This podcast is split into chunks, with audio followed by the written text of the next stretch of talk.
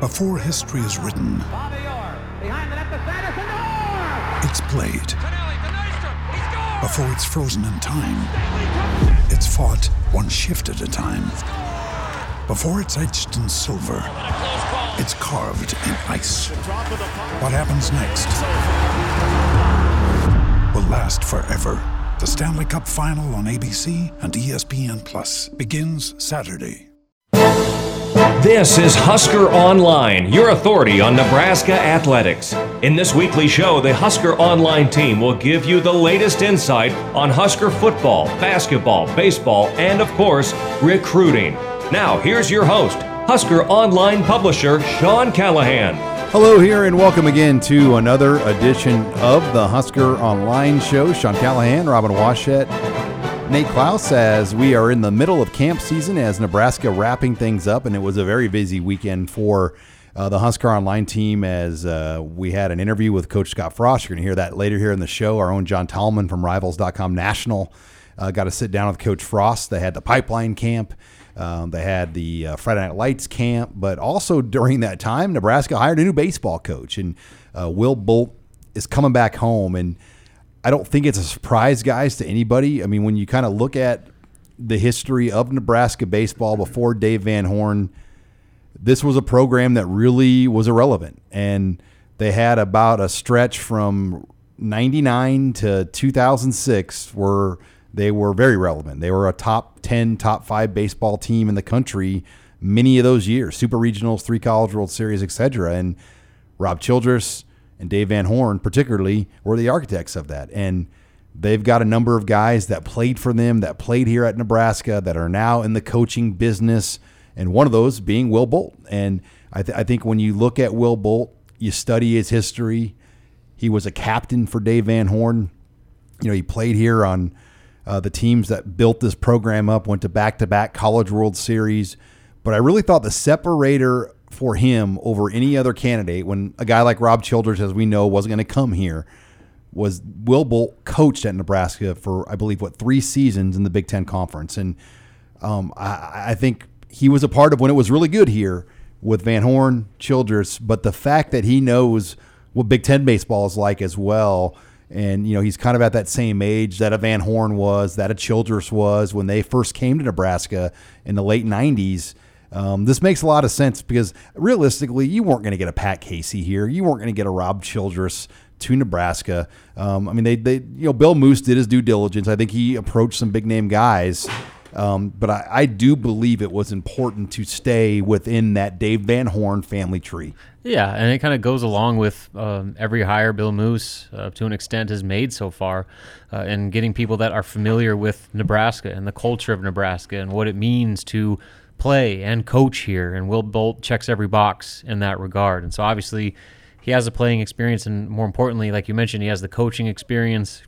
Um, you know, he knows everything about what Nebraska baseball has been and what it can be. And uh, what really impresses me about him is, um, you know, not only just his background, but what he was able to accomplish while at Texas A&M. I mean, he proved himself as one of the best recruiters in the country, and it, no coincidence, he was able a big part of why you know they Texas A&M was able to take some of the best high school talent in the state of Nebraska and get them down to College Station. And so, I mean, I think that that is. Uh, you know, just as good as anything is um, he realizes um, the importance of securing the borders on the recruiting front when it comes to high school baseball in the state of Nebraska because there is elite level talent here, uh, and he's going to make it a priority. And so, I mean, uh, he he gets it on so many different levels, and you know, I guess outside of those, um, maybe kind of pie in the sky names that were thrown out with Rob Childress and whatever.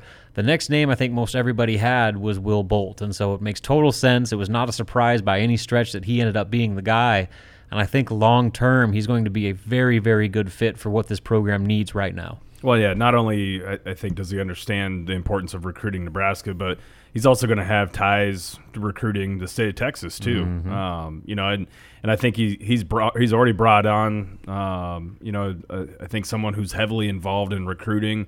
Uh, I think was at Sam Houston State. I'm drawing a blank on on the name of that person, but Um, I think they were named the the recruiter of the year in, in that conference. Lance Harvell. Yeah. Um, you know, and, and so, So Jeff Christy, Lance Harvell are the two assistants. Jeff Christy, former Nebraska catch, catcher, will coach pitchers and catchers, and Harvell the other assistant. Mm-hmm.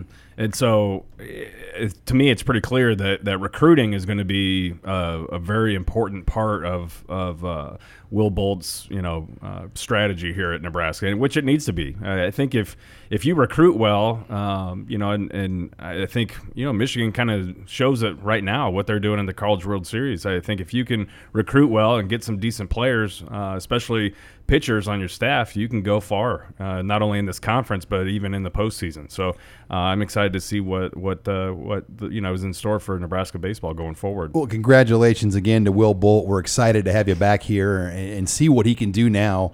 Back at his alma mater after being here for a while as a coach, then going to Texas A&M for the last several years, and now getting a chance. And I can tell you, I've known Will for a long time, close to 20 years, and he is as big of a Husker fan as you're going to meet. I mean, he was the kind of guy that would try to find places in private to watch Nebraska games when he was working at Texas A&M because he is still a Husker guy through and through and loves this place as much as anybody you ever meet. So uh, it's always good to see a guy like that get a chance to come back home. One brief basketball scheduling note I want to get to, Robin. They announced the Cayman Island games couple things. They got that in, and when when does Nebraska go off to Italy? And they've been practicing for that as well, right? Uh, not practicing; they're doing workouts right now. Uh, so the the Italy trip is August third through the thirteenth, uh, and with that, I mean, obviously that's a huge experience just for the team with all the transition going on. But more importantly, they get ten additional full on full staff coaches uh, coaching uh, practices um, on campus before they leave for Italy, and so that starts with the start of the second five week session in July.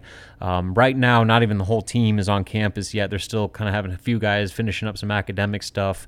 Uh, but the majority of the roster is here, and they're just kind of going through individual skill work, uh, lifting weights, uh, just kind of acclimating uh, to the campus and just getting all settled in. So it's pretty kind of lightweight stuff right now. But once July rolls around, that's when uh, the real uh, hard work is going to start to get going, and where they're really going to figure out what they have to work with, um, at least starting that process. And then with the Cayman Islands Classic, uh, Nebraska gets the draw of Washington State, one of the only other uh, a little Bill Moos special. Yeah, the, the, the, Bill Moos shootout, as I like to call it.